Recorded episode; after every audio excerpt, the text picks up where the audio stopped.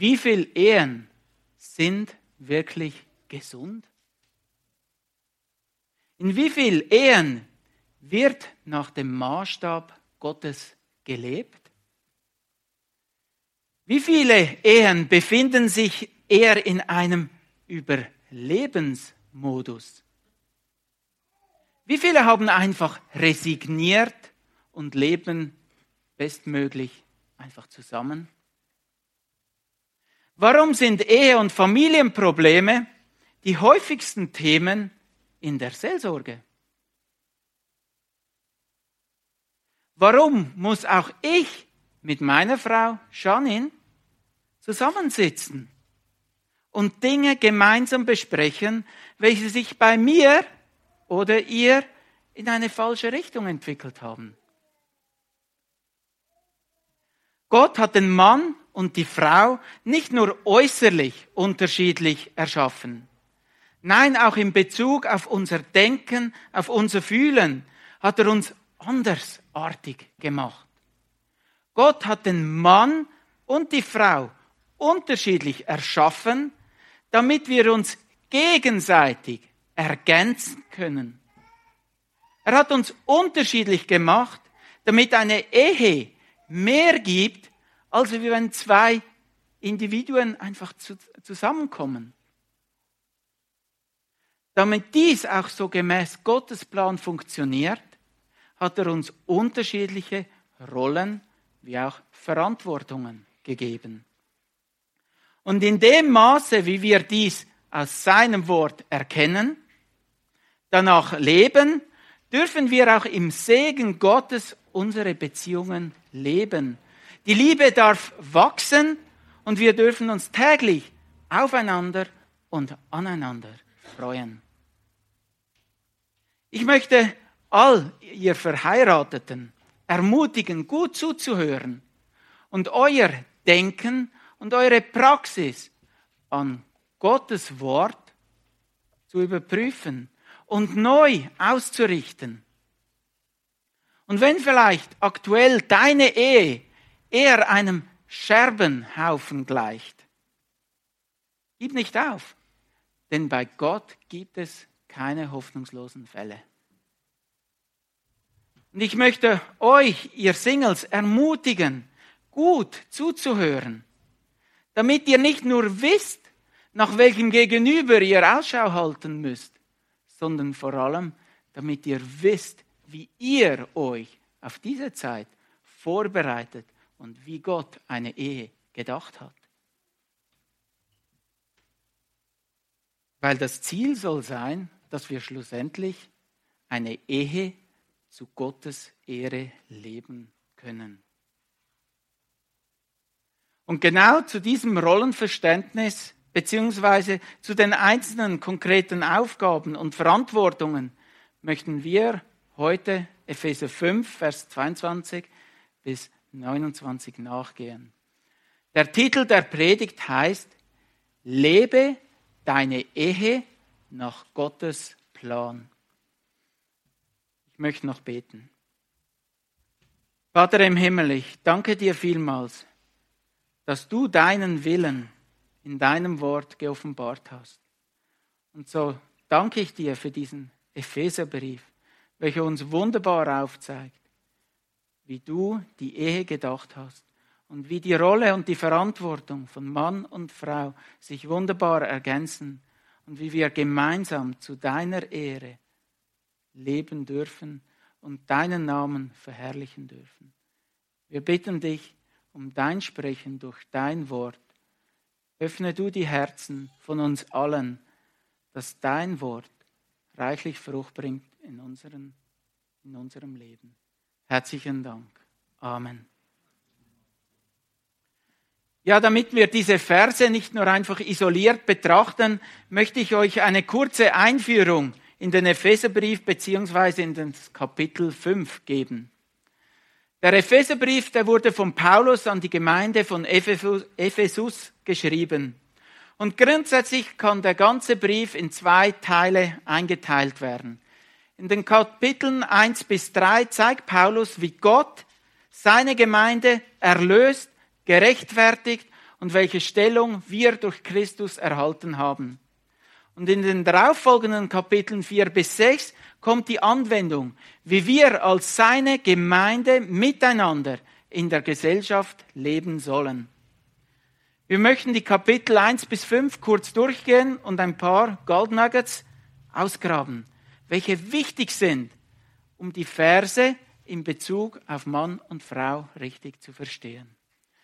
Ganz vorne Epheser 1, Vers 3 steht, Gepriesen sei der Gott und Vater unseres Herrn Jesus Christus, der uns gesegnet hat mit jedem geistlichen Segen in den himmlischen Regionen in Christus, wie er uns in ihm auserwählt hat vor Grundlegung der Welt, damit wir heilig und tadellos vor ihm seien in Liebe.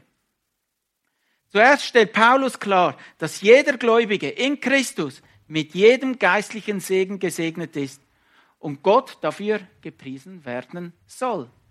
Er hat uns in Christus erwählt, alles gegeben, was wir brauchen und dazu, uns dazu bestimmt, zu seiner Ehre zu leben. Gott hat seine Kinder aus der verlorenen Welt herausgerettet, ihnen eine neue Identität gegeben. Wir sind heilig, also für ihn abgesondert und gerechtfertigt. Das ist unsere neue Stellung, welche wir seit der Wiedergeburt haben. Wir haben alles, was wir brauchen, um ein Leben zu leben, welches unseren Erlöser ehrt. Und wie diese Errettung geschah und was Gottes und was unser Beitrag war, führt Paulus nun in den Kapiteln 1 bis 3 detailliert aus. In Kapitel 2 blickt Paulus zurück und zeigt auf, aus was heraus, dass Gott uns errettet hat. Und da steht im Kapitel 2, 1, auch euch, die ihr tot wart durch Übertretungen und Sünden, in denen ihr einst gelebt habt nach dem Lauf dieser Welt, gemäß dem Fürsten, der in der Luft herrscht, dem Geist, der jetzt in den Söhnen des Ungehorsams wirkt unter ihnen führten auch wir alle einst unser Leben in den Begierden unseres Fleisches, indem wir den Willen des Fleisches und der Gedanken taten und wir waren von Natur Kinder des Zorns, wie auch die anderen. Jedes Kind Gottes, wir alle waren tot vor der Errettung. Wir waren Rebellen gegenüber Gott. Wir waren ungehorsam lebten nach unseren eigenen Begierden. Wir haben gemacht und gelassen, was wir wollten. Das war bzw. ist unser bescheidener Beitrag an die Errettung. Beziehungsweise ist die Ausgangslage, in welche Gott souverän eingreift. Denn ab Vers 4 kommt das große Aber. Und Gott zeigt auf, was seine Reaktion auf unsere Ausgangslage ist. Vers 4. Gott aber, der reich ist an Erbarmen, hat um seiner großen Liebe willen, mit der er uns geliebt hat, auch uns, die wir tot waren, durch die Übertretungen mit dem Christus lebendig gemacht. Aus Gnade seid ihr rettet und hat uns mit auferweckt und mitversetzt in die himmlischen Regionen in Christus Jesus, damit er in den kommenden Weltzeiten den überschwänglichen Reichtum seiner Gnade in Güte an uns erweise in Christus Jesus. Denn aus Gnade seid ihr errettet, durch den Glauben, und das nicht aus euch. Gottes Gabe ist es, nicht aus Werken, damit sich niemand sich rühme, denn wir sind seine Schöpfung, erschaffen in Christus Jesus zu guten Werken, die Gott zuvor bereitet hat, damit wir in ihnen wandeln sollen. Gott hat uns nicht das gegeben, was wir verdient haben. Nein, er hat sich über uns erbarmt und uns aus Gnade durch seinen Sohn Jesus Christus lebendig gemacht. Und nun hast du eine neue Stellung vor Gott. Du bist ein Bürger des Himmels, sein Kind, sein Erbe. Du bist heilig, du bist gerecht. Gott sieht dich durch seinen Sohn. Du bist nun seine Schöpfung, erschaffen, um für ihn zu leben und ihn zu loben. Und als diese Schöpfung sollen wir nun die guten Werke tun, welche Gott zuvor bereitet hat. Nachdem wir die ersten vier Kapitel aus der Vogelperspektive angeschaut haben, möchten wir nun das Kapitel 5 noch detaillierter anschauen, um zu erkennen, in welchem unmittelbaren Kontext die Verse betreffend Mann und Frau geschrieben sind. Schlagt Epheser 5, 1 auf. Dort steht, werdet nun Gottes Nachahmer als geliebte Kinder und wandelt in der Liebe, gleich wie auch Christus uns geliebt und sich selbst für uns gegeben hat als Darbringung und Schlachtopfer zu einem lieblichen Geruch für Gott. Gott fordert niemals etwas von dir, was du nicht erfüllen kannst. Entweder rüstet er dich zu dieser Aufgabe zu, oder er gibt dir in der Situation die benötigte Kraft, um sie durchzustehen. Die zwei wichtigsten Gebote, Gott und deinen Nächsten zu lieben, stehen auf dem Fundament von Gottes Liebe, die er dir schon längst erwiesen hat. Gott hat dich zuerst geliebt. Jesus hat seine Sünden als, hat sein Leben als Schlachtopfer für deine Sünden hingegeben. Durch diese äh, Tat darfst du nun, wie im Vers 1 beschrieben, sein geliebtes Kind sein. Diese unermessliche und unverdiente Liebe, welche du von Gott erfahren hast, ist der Beweis, dass du nun, äh, ist die Basis, dass du nun in derselben Weise wandeln bzw. leben sollst. Und, und zwar gegenüber allen Menschen zur Ehre von Gott. Und dieses Leben zur Ehre Gottes wird nun in den Versen 3 bis 9 aufgezeigt. Zum einen schließt er Dinge aus, welche bei uns nicht einmal erwähnt werden sollen.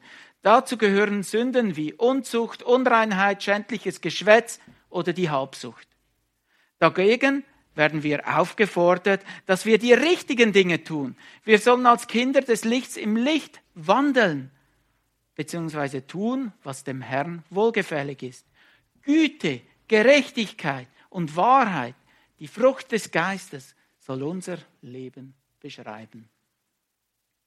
In den Versen 10 bis 17 im Kapitel wirst du aufgefordert, alle Dinge, welche du tust, anhalt seines Willens zu prüfen. Weise und gute Entscheidungen sollen dein Leben beschreiben. Dein ganzes Leben soll gemäß den Versen 18 bis 21 durch den Geist Gottes geprägt sein. Das wirkt sich darin aus, dass du gegenüber Gott dankbar bist und dich gegenüber deinem Nächsten in der Furcht gegenüber Gott unterordnest. Dieser generelle Wandel vor Gott und den Mitmenschen wird nun ab Vers 22 in Bezug auf die Ehe noch genauer aufgezeigt. Paulus spricht hier zwei Personengruppen an. Er gibt Anweisungen an die Männer und er gibt Anweisungen an die Frauen. Obwohl die Frauen im Text zuerst genannt werden, schauen wir die Männer zuerst an. Die Aufgabe und das Verhalten der Frau sind zwar nicht abhängig vom Mann, wie er lebt, aber der Bauplan Gottes für die Ehe ist einfacher zu verstehen, wenn die Rolle des Mannes klar ist. Und so habe ich den ersten Teil der Predigt überschrieben mit, der, mit den Worten, Mann, liebe deine Frau. Mann, liebe deine Frau. Verse 22 bis 29, unser Predigtext. Ihr Frauen, ordnet euch euren eigenen Männern unter als dem Herrn. Denn der Mann ist das Haupt der Frau, wie auch der Christus das Haupt der Gemeinde ist. Und er ist der Retter des Leibes. Wie nun die Gemeinde sich dem Christus unterordnet, so auch die Frauen ihren eigenen Männern in allem.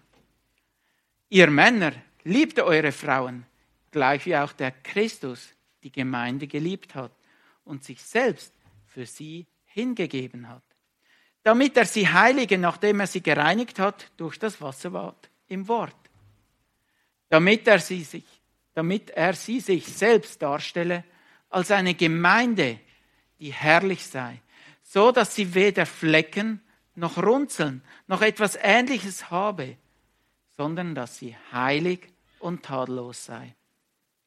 Ebenso sind die Männer verpflichtet, ihre eigenen Frauen zu lieben wie ihre eigenen Leiber. Wer seine Frau liebt, der liebt sich selbst. Denn niemand hat je sein eigenes Fleisch gehasst, sondern ernährt und pflegt es, gleich wie der Herr die Gemeinde. Denn wir sind Glieder seines Leibes, von seinem Fleisch und von seinem Gebein. Deshalb wird ein Mann seinen Vater und seine Mutter verlassen und seiner Frau anhängen, und die zwei werden ein Fleisch sein. Dieses Geheimnis ist groß. Ich aber deute es auf Christus und auf die Gemeinde. Doch auch hier, jeder von euch liebe seine Frau so wie sich selbst. Die Frau aber erweise dem Mann Ehrfurcht.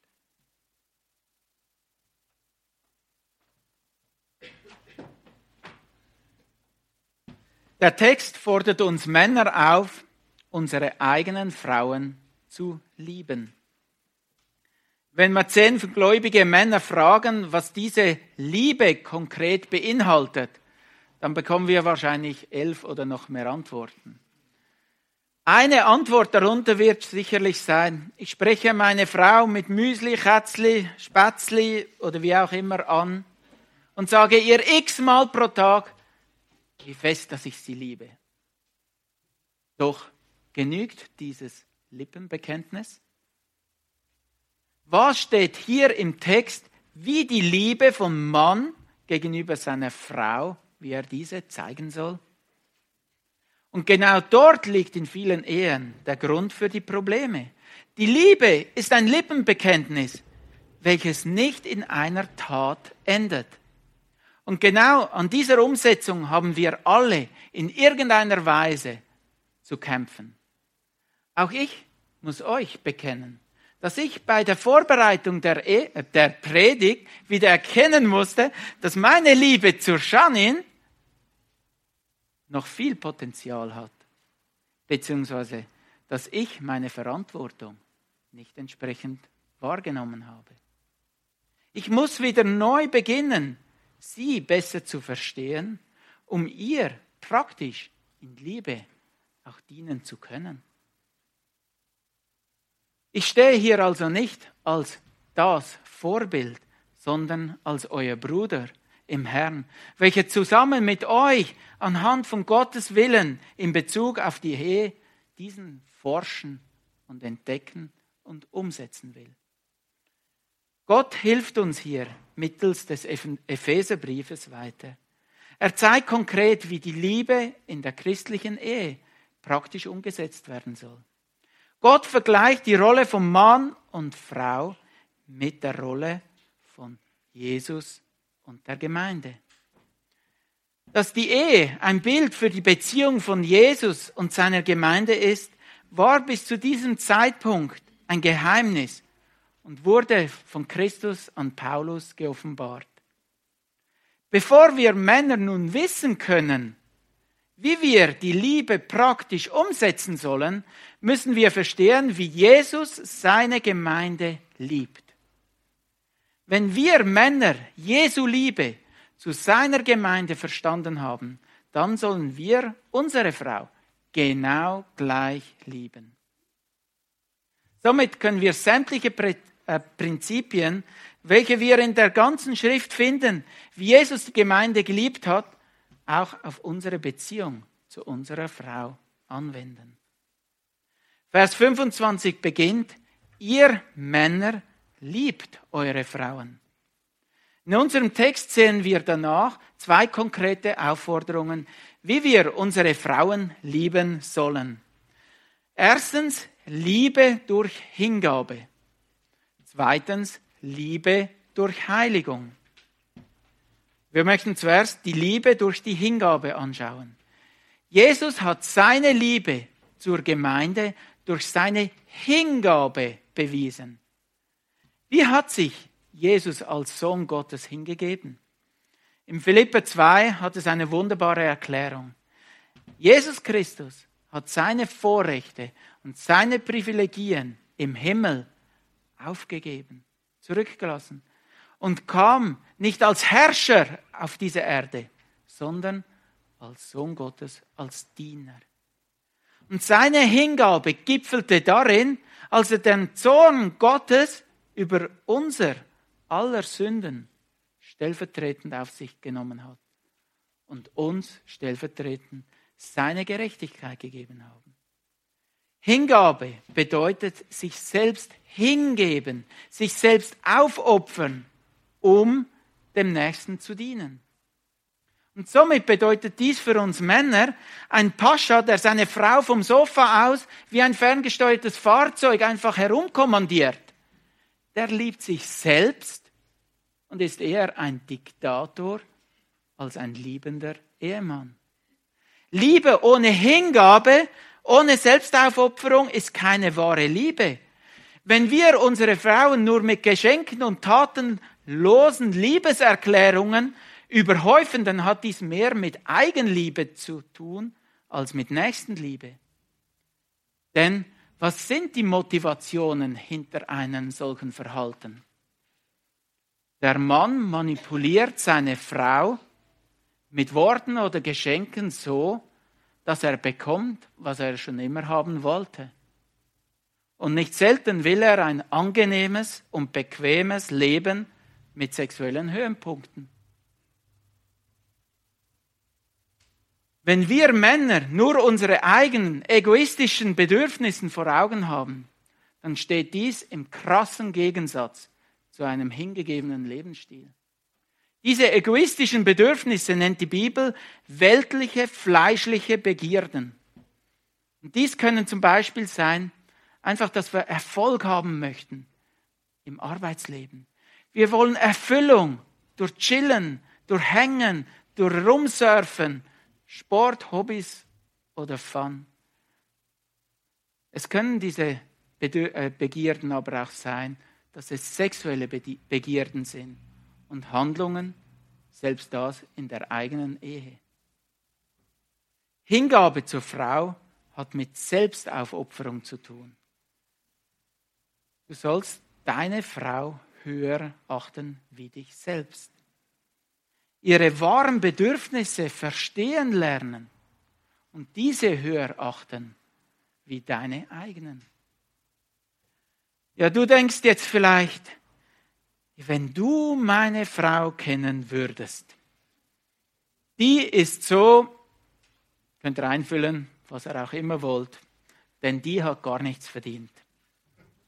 Bedenke die Hingabe, von Jesus gegenüber der Gemeinde beziehungsweise dir selbst? Hat sich Jesus für dich hingegeben, weil du so kostbar bist? Nein, definitiv nicht. Jesus Hingabe war vorbehaltlos. Er starb am Kreuz, als du noch sein Feind warst. Seine Liebe gegenüber dir basierte nicht auf deinen Werken. Und so sollst du deine Frau lieben, nicht aufgrund ihrer Werken. Hingabe bedeutet praktisch, deine Frau das Wertvollste zu geben, was du besitzt. Deine Zeit, deine Aufmerksamkeit, deine Kraft, deine Fähigkeiten und Gaben. Echt? Ein hoher Preis, oder? ich verstehe dich, auch bei mir läuft das nicht automatisch. Auch ich stehe immer wieder in der Versuchung, lieber bedient zu werden, als zu dienen. Weil es unserer Natur nicht entspricht, genau darum fordert uns der Text entsprechend auf, uns hinzugeben. Es ist nichts, was einfach automatisch geht sondern es braucht eine Entscheidung, welche in einer Tat endet. Und wie können wir dies nun konkret umsetzen? Das Thema Hingabe hat mit der Priorität zu tun. Um deine Frau zu lieben, musst du im Geschäft deine Arbeitszeit und deine Kraft einteilen, damit du am Abend, wenn du nach Hause kommst, deiner Frau und deiner Kinder, sprich deiner Familie, dienen kannst. Bedenke der unsichtbaren Tafel, welche über jeder Haustür für die Männer aufgehängt ist. Hier fängt mein Dienst an. Wenn das Geschäft dich so vereinnahmt, dass sich alles nur noch um dieses eine dreht, dann frag dich, ob dies der richtige Arbeitsplatz ist.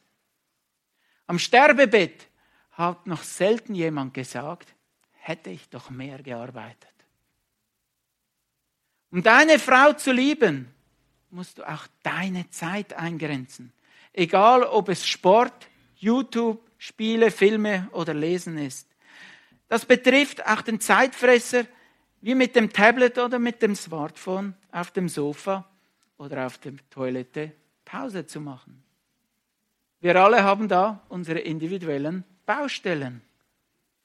Falls diese Dinge eine höhere Priorität haben als deine Frau und dein Handy mehr Streicheleinheiten bekommen als deine Frau, dann ist etwas aus der Balance gekommen. Ihr wisst, was ich meine.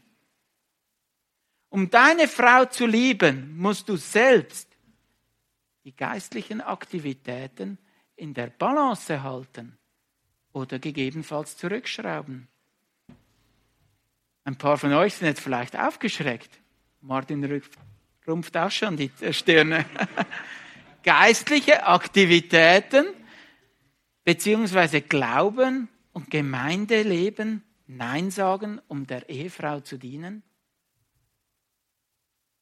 Bitte denkt daran, eine funktionierende Ehe ist die Grundvoraussetzung für einen Dienst in der Gemeinde.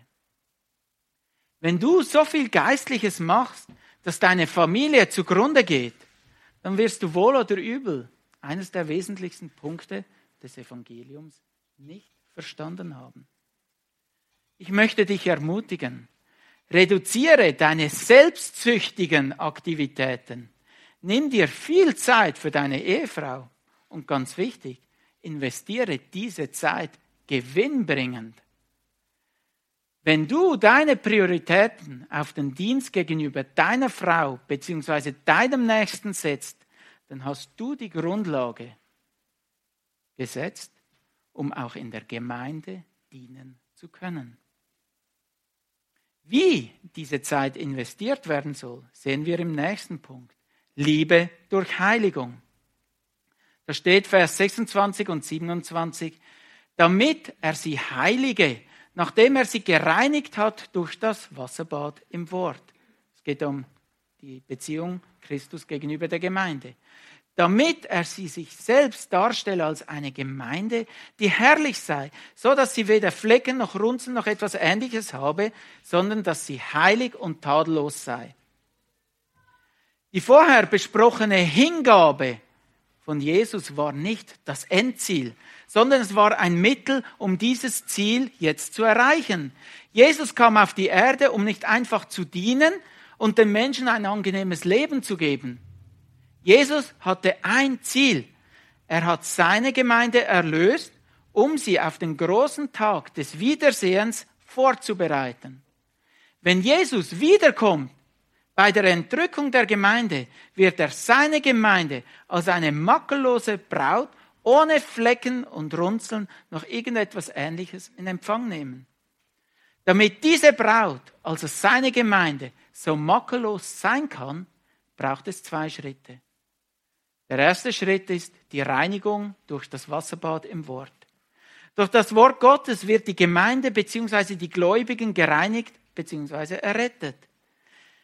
Das Christenleben hört nicht bei der Errettung aber auf. Die Errettung ist nicht ein Punkt, sondern ein Doppelpunkt. Und darum geht es bei der Heiligung. Ab der Errettung geht es darum, dass wir Jesus im Denken und im Handeln ihm immer ähnlicher werden. Und dieser Prozess nennt die Schrift Heiligung. Jesus Christus möchte die Gemeinde nicht einfach vor sich hin tümpeln lassen. 1. Petrus 1, Vers 15 bis 16, da steht, sondern wie, wie der, welcher euch berufen hat, heilig ist, sollt auch ihr heilig sein in eurem ganzen Wandeln.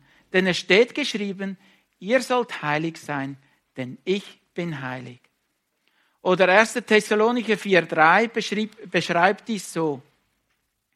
Denn das ist der Wille Gottes, eure Heiligung, dass ihr euch der Unzucht enthaltet.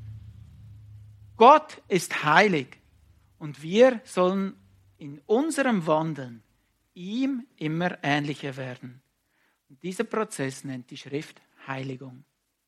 Jesu Liebe zeigt sich dadurch, dass er sich hingegeben hat, damit wir durch sein Wort errettet werden. Danach heiligt er seine Gemeinde durch sein Wirken. Und genau diese Liebe sollen auch wir unseren Frau, unserer Frau gegenüber zeigen. Gemäß dieser Stelle sind wir Männer verantwortlich, dass unsere Frau in der Heiligung wachsen kann. Wenn unsere Frau im Glauben nicht wächst, wenn sie Jesus nicht ähnlicher wird, dann müssen wir Männer uns zuerst selbst hinterfragen. Leben wir ein vorbildliches Leben? Unterstütze ich meine Frau genügend im Glauben? Wir Männer sind für das Wachstum des Glaubens unserer Frau verantwortlich. Aber wie können wir dies konkret umsetzen? Liebe Männer, ergreift die Initiative und findet heraus, wo deine Frau im Glauben Unterstützung benötigt. Startet und beendet den Tag mit einem gemeinsamen Gebet. Leitet die Familienandacht. Oder stellt den Zeitfresser, Tablet, PC, Smartphone, wie sie auch immer heißen, und sprecht am Abend zusammen. Macht stille Zeit zusammen. Lest ein Buch. Tauscht euch über Gottes Wirken aus oder dient zusammen in Gottes Reich oder speziell an die jungen Familien oder Ehemänner der jungen Familie. Schafft einer Ehefrau einen Freiraum, damit sie Zeit hat, die Bibel zu lesen, eine Predigt zu hören oder eine Abendveranstaltung der Gemeinde zu besuchen. Das kann zum Beispiel so geschehen, dass du die Kinder hütest oder dass du mit ihnen etwas unternimmst, damit deine Frau entsprechend Zeit und Ruhe hat. Aber vergiss nicht, das Ganze muss geplant und besprochen sein. Du kannst nicht fünf Minuten, bevor deine Frau eigentlich gehen müsste, gestresst vom Geschäft nach Hause kommen, ungeduldig deine Kinder empfangen und dann erwarten, dass deine Frau guten Gewissens gehen kann und sich am Abend auf das Thema konzentrieren kann. Da gibt es fast unendlich viele Beispiele, wie wir diese Verse praktisch anwenden können. Aber nimmst du deine Verantwortung wahr? Machst du es auch? Ich muss eingestehen, in vielen äh, Punkten versage auch ich. Doch die Bibel, sie ist unser Maßstab, an welchem wir uns ausrichten möchten und anhand dessen arbeiten möchten. Ich möchte euch alle und in erster Linie auch mich dazu auffordern. Lernen wir doch anhand des Vorlebens Jesu, wie wir unsere Frau im Glauben ein Gefäß bieten können, damit sie wachsen kann. Und vergessen wir dabei nicht, Jesus konnte dies gegenüber der Gemeinde nur tun, weil er ein Vorbild war. Wir können unsere Frauen nur anleiten, wenn wir als gutes Vorbild vorausgehen. In den Versen 28 bis 23, äh 33 ist das Einssein, also der, das Ein-Körper-Sein, das Hauptthema. Was Gott zusammengefügt hat, darf nicht getrennt werden. So unmöglich wie die Gemeinde von Jesus getrennt werden kann, so unmöglich ist es, dass Ehepaare getrennt voneinander leben können. Ein Ehepaar gehört zusammen. Sie sind ein Fleisch. Bei dem ein Fleisch denken viele nur an den sexuellen Aspekt. Dieser gehört sicherlich dazu, ist aber nur ein Teil davon. Als Ehepaar soll es nur noch ein Wir geben, kein Ich mehr. Wir Männer sind verpflichtet, unsere Frau zu lieben, wie wir unsere eigenen Körper lieben. So natürlich es ist, dass wir für unseren Körper schauen, ihm nur dem, mit dem Besten nähren und pflegen. So natürlich soll es sein, dass wir genauso mit unserer Frau umgehen. Was bedeutet nun dieses Nähren und Pflegen? In 1. Petrus 3,7 steht, ihr Männer sollt gleichermaßen einsichtig mit eurer Frau als dem schwächeren Gefäß zusammenleben und ihr Ehre erweisen, weil ihr ja gemeinsam Erben der Gnade des Lebens seid, damit eure Gebete nicht verhindert werden. Durch das, dass dem Mann die Leitung in der Ehe und in der Familie von Gott gegeben worden ist, stehen wir automatisch in der Gefahr, unsere Pläne einfach durchzuziehen, ohne Rücksicht auf Verluste. Darum schreibt Petrus, dass wir Männer als schon schwaches Gefäß mit unserer Frau, dem noch schwächeren Gefäß, einsichtig zusammenleben sollen. Versteht hier schwach bei der Frau nicht als eine negative Eigenschaft, sondern habt das Bild einer chinesischen Porzellanvase vor Augen. Wundervoll bemalt und geformt. Unendlich wertvoll. Aber auch zerbrechlich. Weil sie so wertvoll und zerbrechlich ist, wirst du mit einer solchen Vase anders umgehen als mit einem Tontopf in deinem Garten. Beim Pflegen denkt an die Predigt von Marcel von vorletzter Woche. Äh, letzte Woche. In 1. Thessalonicher 2,7 hat er uns ausgemalt, wie Paulus gegenüber der Gemeinde gedient hat. Dort steht, sondern wir, Paulus, waren liebevoll in eurer Mitte, wie eine stillende Mutter ihre Kinder pflegte. Hier ist dasselbe Pflegen wie in unserem Text gemeint.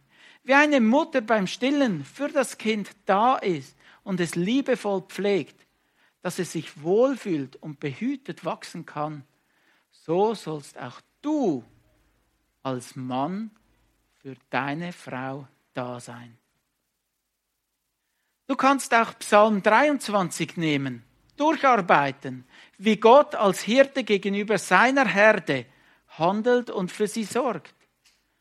Du hast wohl nicht die gleiche Macht und die gleiche Weisheit wie Gott, aber du sollst mit derselben fürsorglichen Anliegen deine Frau anleiten und für sie sorgen, damit sie geistig wie auch physisch unter deiner Leitung wachsen kann. Ja, wie sieht deine Prioritätenliste aus?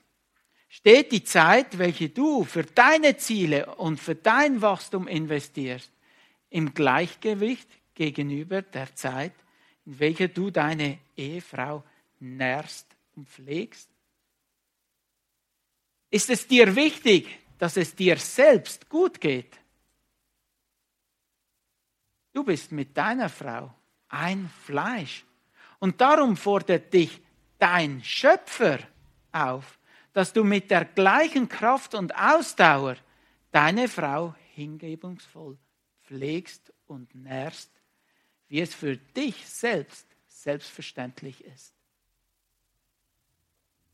Nimm doch deine eigenen Bedürfnisse zurück und diene deiner Frau. Du wirst nicht sterben. Auch wenn du weniger Zeit für dich selbst hast. Es kostet dich höchstens deine Gewohnheit, dein Ansehen und deine Ehre. Anhand von diesem Text hast du gesehen, wie du als Mann deine Frau wie eine chinesische Porzellanvase lieben, nähren und pflegen sollst. Diese Liebe und diese Hingabe soll sich an der Liebe zwischen Jesus und der Gemeinde ausrichten. Das Ziel soll sein, dass sie unter deiner fürsorglichen Leitung in praktischen wie auch in geistlichen Angelegenheiten in der Heiligung wachsen kann. Jetzt mal ehrlich, liebe Ehefrauen, ist das nicht genial, wie Gott die Aufgabe des Mannes definiert hat? Wer von euch wünscht sich nicht einen solchen Ehemann? Gibt es etwas Wunderbareres, als vom eigenen Mann so geliebt zu werden, wie Jesus seine Gemeinde geliebt hat? Ich habe extra zuerst die Rolle von uns Männern angeschaut, weil dann ist es für euch Frauen viel einfacher, eure Aufgabe als Ehefrau wahrzunehmen. Die Rolle der Frau habe ich folgendermaßen zusammengefasst. Frau, ehre deinen Mann. In diesem Abschnitt haben wir zwei Aufforderungen an die Frauen. Im Vers 22 steht, ihr Frauen ordnet euch euren eigenen Männern unter als dem Herrn. Vers 33, die Frau aber erweise dem Mann Ehrfurcht. Ja, vor zwei Wochen hatte Stefan Moser hier im Holly eine Predigt gehalten, in welcher es um die generelle Unterordnung bzw. um die Unterordnung der Frau gegangen ist. Bekanntlich ist Wiederholung die Mutter alles Lernens. Damit wir uns heute noch, somit werden wir uns heute nochmals mit diesem Thema befassen, jedoch ausgehend vom Epheserbrief. Es ist interessant zu sehen, dass euch Frauen im Text geboten ist, ordnet euch euren eigenen Männern unter. Die Initiative bzw. die Tat zur Unterordnung soll von der Frau herauskommen. Entsprechend gilt es, die Sicht entschieden abzulegen, dass die Männer über die Frauen herrschen, beziehungsweise dass der Mann seine Frau unterordnen soll. Vergesst das. Der Vers 22 zeigt klar auf, dass die Unterordnung gegenüber dem eigenen Mann auf der Initiative der Frau gründen soll. Aber warum möchte Gott diese Ordnung haben? Wäre es nicht besser, wenn jeder die gleichen Aufgaben und Verantwortungen hätte? Oder dass es so variabel gestaltet ist, sozusagen Hosenwechsel abhängig vom Wetter? Gott ist ein Gott der Ordnung. Er ist gut, er tut Gutes und er hat alles in seiner ganzen Weisheit erschaffen und definiert. Gott hat es seit Anfang an diese Ordnung so eingerichtet. Im 1. Korinther 11, Vers 3, der, dort sehen wir, dort steht, ich will aber, dass ihr wisst, ihr müsst das wissen, dass Christus das Haupt jeden Mannes ist der Mann aber das Haupt der Frau, Gott aber das Haupt des Christus. Ja, selbst in der Gottheit gibt es eine Ordnung. Und Paulus will, dass wir dies wissen, wie diese Ordnung ist. Und nur so kommt Ordnung in unseren Glauben beziehungsweise in unsere Beziehungen. Gott der Vater ist das Haupt des Christus. Christus hat es so gelebt. Johannes 8, 28. Ich aber tue nichts von mir aus, sondern wie mich mein Vater gelehrt hat, so rede ich. Christus hat dies nicht mit einer mürrischen Haltung gemacht, sondern aus einer freiwilligen Überzeugung heraus. Und so waren auch eine seiner letzten Worte in Matthäus 26, 39, mein Vater, ist es möglich, so gehe dieser Kelch an mir vorüber, doch nicht wie ich will, sondern wie du willst. Jesus hat als Gottes Sohn in dieser Unterordnung freiwillig gelebt. Und genau so hat Gott die folgende Hierarchie für unsere Beziehungen angeordnet. Gott bzw. Christus ist das Haupt vom Mann und der Mann ist das Haupt der Frau. Und im Vers 23 in unserem Vers wird diese Hierarchie folgendermaßen beschrieben. Denn der Mann ist das Haupt der Frau, wie auch Christus das Haupt der Gemeinde ist. Und er ist der Retter des Leibes. Anhand von diesen Beispielen sehen wir, es gibt eine Ordnung und wer sich dieser Ordnung und, dass wir uns dieser Ordnung unterordnen sollen. Und dies, diese Unterordnung hat nichts mit dem Wert der Person zu tun, sondern damit, wer welche Verantwortung trägt. Wenn wir dieses Prinzip der unterschiedlichen Rollen und Verantwortung und der daraus resultierenden Unterordnung verstehen, wird es jedem einfacher fallen, sich selbst unterzuordnen. Denn es ist ein Segen, wenn wir in den Ordnungen Gottes leben. Ihr Frauen, seid euch bewusst, dein Mann trägt vor Gott die Verantwortung über dich. Dein Ehemann trägt gegenüber dir die alleinige Verantwortung. Und so musst du dich aufgrund der Stellung auch nur deinem eigenen Ehemann unterordnen. Genauso natürlich, wie sich die Gemeinde nicht über Christus als ihren Retter erheben soll, genauso natürlich sollst auch, auch du dich nicht über deinen Mann stellen. Diese Aufforderung gilt nicht nur einigen Bereichen, in welchen du gerne die Verantwortung abgibst. Nein, diese Aufforderung gilt in allen Bereichen. Genauso wie auch wir und wir Männer uns in allem Christus unterordnen müssen. Was heißt dies nun konkret? sieht Gott die Frau als ein Huscheli des Mannes an, welche keine Kompetenzen und entsprechend nichts alleine entscheiden kann? Für alle, welche dieses Bild haben, lest mal Sprüche 31 und erkennt, wie Gott eine tugendhafte Frau sieht. Da wird uns eher das Bild einer Managerin von einem Familienunternehmen aufgezeigt. Das Bild von einer Frau, welche ohne ihren Mann keine Entscheidungen fällen kann bzw. darf, finden wir nicht in der Schrift und ist leider eher das Produkt einer falschen Theologie und einiger selbsternannten Königen. Doch wie sieht diese Unterordnung nun konkret aus? Der Mann ist verantwortlich, wie die biblischen Prinzipien im Kontext der Familie umgesetzt werden. Er trägt am Schluss die Hauptverantwortung vor Gott, damit die Familie unabhängig von den angenehmen wie auch von den unangenehmen Umständen des Lebens ein Leben lebt, welches Gott ehrt. Praktisch kann dies in Bezug auf die Finanzen zum Beispiel so aussehen.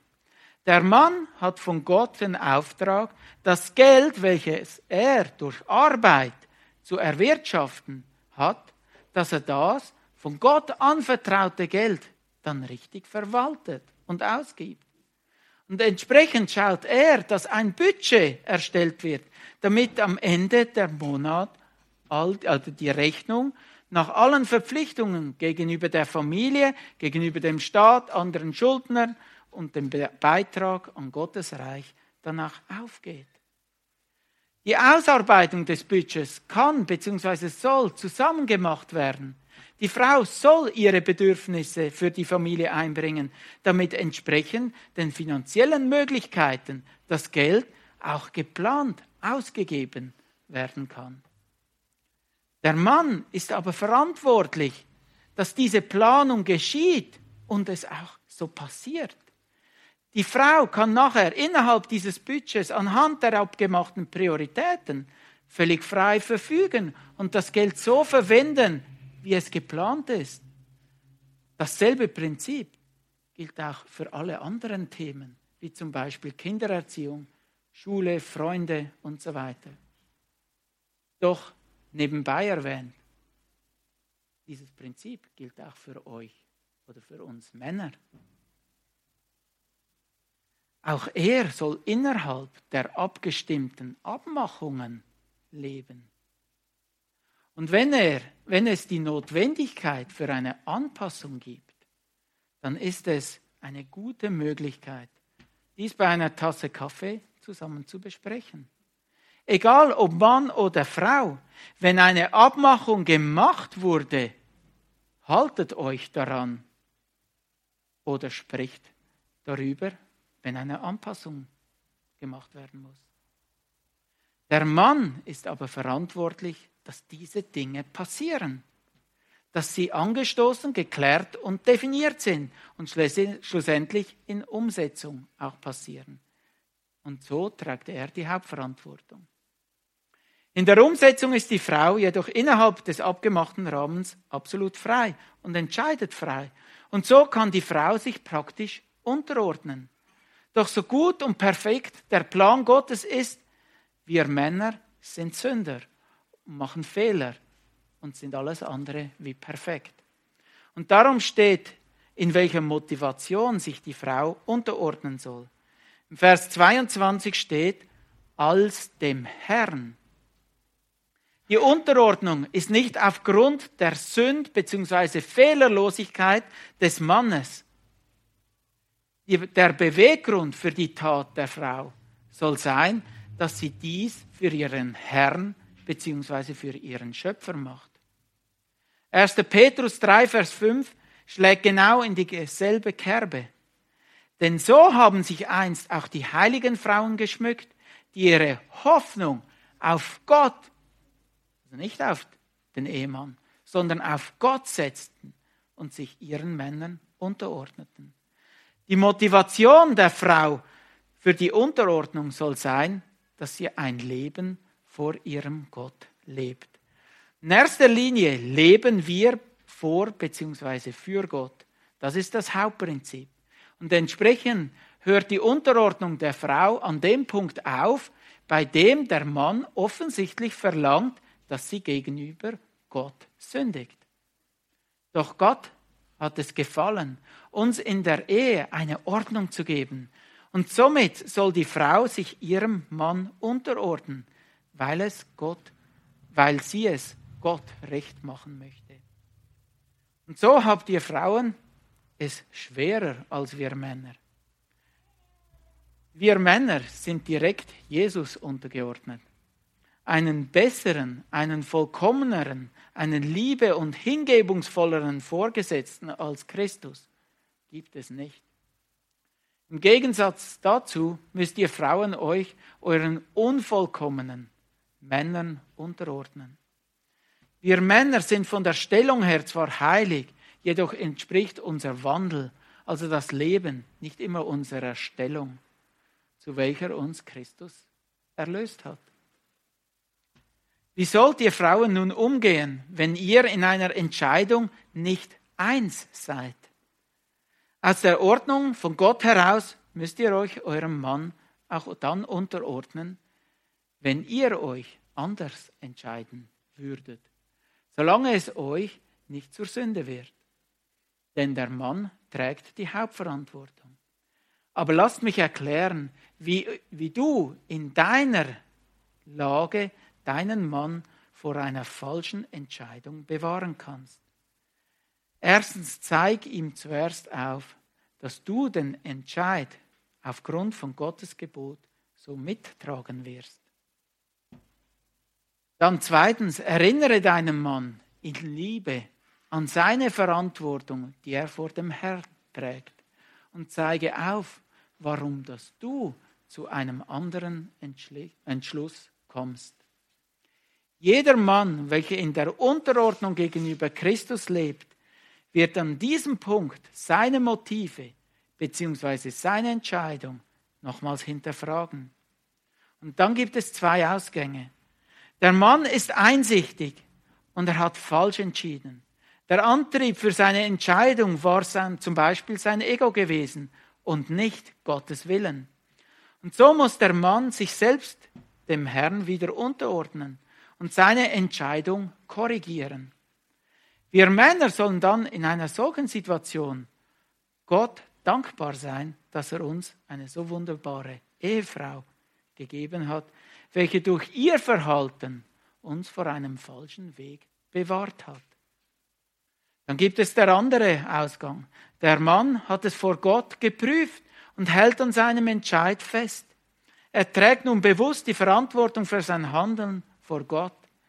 In diesem Fall muss die Frau nun ihrem Mann in seiner Entscheidung im Vertrauen gegenüber Gott diesen Entscheid mittragen. Bitte beachtet, aufgrund von unseren verdrehten Herzen ist es möglich, äußerlich einen Entscheid zu tragen, innerlich aber weiter dagegen anzukämpfen.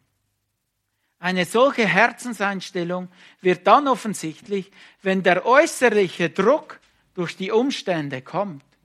Wenn dann Bemerkungen kommen wie, ich habe es ja schon immer gesagt, oder hättest auf mich hören sollen, ist es offensichtlich, dass der Entscheid wohl nur oberflächlich akzeptiert, nicht aber mitgetragen wurde. Anhand von diesem Beispiel sehen wir, dass Gottes Ordnungen Sinn machen und entsprechend auch funktionieren. Gottes Hierarchie bzw. seine Schöpfungsordnung ist das Gegenteil von Diktatur. Bei der Diktatur geht es um Machtausübung. Bei Gottes Ordnungen geht es darum, mit einer hingegebenen Liebe das Beste zum Wohl von meinem Ehepartner zu entscheiden. Wenn ihr Frauen, wie vorher im Beispiel, also zuerst eure Zustimmung gebt, dass ihr euch unterordnet und dann eurem Mann auf seine Verantwortung vor dem Herrn aufmerksam macht, dann erfüllt ihr auch die letzte Anweisung im Vers 33. Dort steht, die Frau aber erweise dem Mann Ehrfurcht. Mit Ehrfurcht ist keine Furcht in Form von Angst gemeint, sondern bei dieser Ehrfurcht geht es um Respekt und um Annahme. Die Frau gibt dem Mann die Ehre, welche ihm aufgrund seiner Aufgabe und Verantwortung auch zusteht. Sie anerkennt, mein Mann nimmt seine Rolle als Ehemann wahr. Und wichtig dabei zu beachten ist, nicht im wörtlichen Bekenntnis, ich ehre dich, liegt die Kraft. Es ist die Tat, mit welcher ihr bekennt, wie eure Einstellung ist. Wenn ihr Frauen euch so verhaltet, dann ermutigt ihr äh, euren Mann so, die Verantwortung wahrzunehmen. Und er darf in dieser Aufgabe einfach wachsen. Wir Männer sehen dafür, dass unsere Frau uns wirklich auch eine Gehilfin bzw. eine Ergänzung ist. Und wir nehmen die Hilfe auch dankbar entgegen und entscheiden uns umso mehr für das Beste von unserer Frau. Aber damit wir so gemeinsam leben können, brauchen wir alle zusammen ein Ziel und einen Maßstab für unser Handeln. Und dieser Maßstab heißt Gott. Vor ihm allein müssen wir, oder ihn allein müssen wir fürchten und ihm, uns ihm allein unterordnen. Dein Maß an Gottesfurcht bzw. deine Unterordnung unter ihn zeigt sich nicht durch dein Glaubensbekenntnis, sondern durch das praktische Umsetzen seines Wortes. Durch das Ausleben seines Willens, konkret auch in der Ehe, werden wir eine Ehe, Ehe leben, welche zu Gottes Ehre ist. Gott wird durch unser Eheleben so verherrlicht. Dies wird als Konsequenz dann auch praktisch Auswirkungen auf unsere Familie, auf unsere Nachbarn und Freunde haben. Wir dürfen durch dieses Verhalten ein Zeugnis zur Ehre Gottes sein. Ich möchte euch alle Unverheirateten ermutigen, lernt die Rolle, welche Gott dem Mann und der Frau gegeben hat, kennen. Gebraucht diese Kriterien, um auch einen Ehepartner zu wählen, damit eine Freundschaft schon von Anfang an auf einem guten Fundament aufgebaut werden kann. Und alle Verheirateten habt, oder für alle Verheirateten habe ich noch ein Geschenk mitgebracht. Auch schon dabei ertappt worden, dass du nicht mehr weißt, was mit deinem Ehepartner zu besprechen? Zu beten oder sogar zusammen zu tun?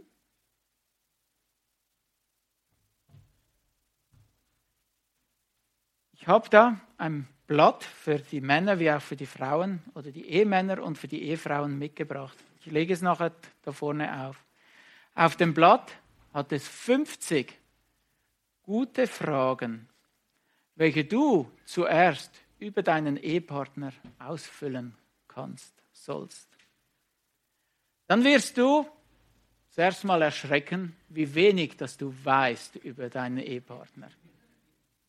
Und dann hoffentlich mit dieser Dringlichkeit dann auch zusammen mit deinem Ehepartner die Antworten suchen für diese Fragen. Und bei dem Prozess darfst du deinen Partner ganz neu kennenlernen, um ihm nachher auch besser zu dienen. Und wie bei aller Arznei gibt es auch Risiken und Nebenbe Nebenwirkungen. Und diese Risiken und Nebenwirkungen einer berauschenden Liebe, die könnt ihr dann selbst noch im Buch des Hohelieds nachlesen. Ich möchte so schließen. Wir beten noch zusammen. Vater im Himmel, ja, du hast uns Männer und Frauen unterschiedlich gemacht. Und es ist sehr gut, wie du uns Menschen gemacht hast. Du hast uns unterschiedlich gemacht. Nicht, dass wir uns gegenseitig ausspielen und die Unterschiede suchen, sondern dass wir uns gegenseitig ergänzen und zusammen mehr sein dürfen als zwei individuelle Personen zusammen. Herzlichen Dank für dieses Geschenk, das du uns Menschen gegenüber, für dieses Geschenk, welches du uns gemacht hast. Und wir möchten lernen, diese Unterschiedlichkeit, diese unterschiedlichen Verantwortungen und Rollen auch zu erkennen, damit es schlussendlich in der Tat auch so gelebt werden kann. Ja, wir Männer wollen unsere Frauen besser kennenlernen, damit wir mehr verstehen, wie wir sie unterstützen können, damit wir ihnen besser dienen können, in geistlichen wie auch in praktischen Angelegenheiten. Ja, und die Frauen, sie sollen uns besser kennenlernen, welche Bedürfnisse wir auch Männer als Männer haben und wie, wie sie uns auch so unterstützen und ergänzen können. Und wie wir so gemeinsam zu deiner Ehre leben können, in der Ordnung, wie du sie uns auch vorgelebt hast, zwischen dir, Herr Jesus Christus, und der Gemeinde. Und so wollen wir in dieser Ordnung vor dir leben und ein Zeugnis zu deiner Ehre sein. Und ich danke dir auch, dass du ein gnädiger und ein vergebender Vater bist. Du hast gesagt, dass wenn wir zu dir kommen und unsere Sünden bekennen, dass du treu und gerecht bist und uns vergibst. Ja, und wir alle, welche in einer Ehe stehen, haben so zahlreich schon unsere Verantwortung nicht wahrgenommen, gegen deine Ordnung, gegen unsere Aufgaben rebelliert und eher geherrscht und Dinge an uns gerissen, weder, weder am nächsten gedient. Danke, Vater im Himmel, dürfen wir deine Vergebung haben. Reinigst du uns von aller Schuld. Und bei dir gibt es keine hoffnungsvollen, hoffnungslosen Fälle. Ja, wir dürfen wirklich uns an dir erfreuen, auf dich hoffen und uns durch dein Wort verändern lassen. Herzlichen Dank dafür. Amen.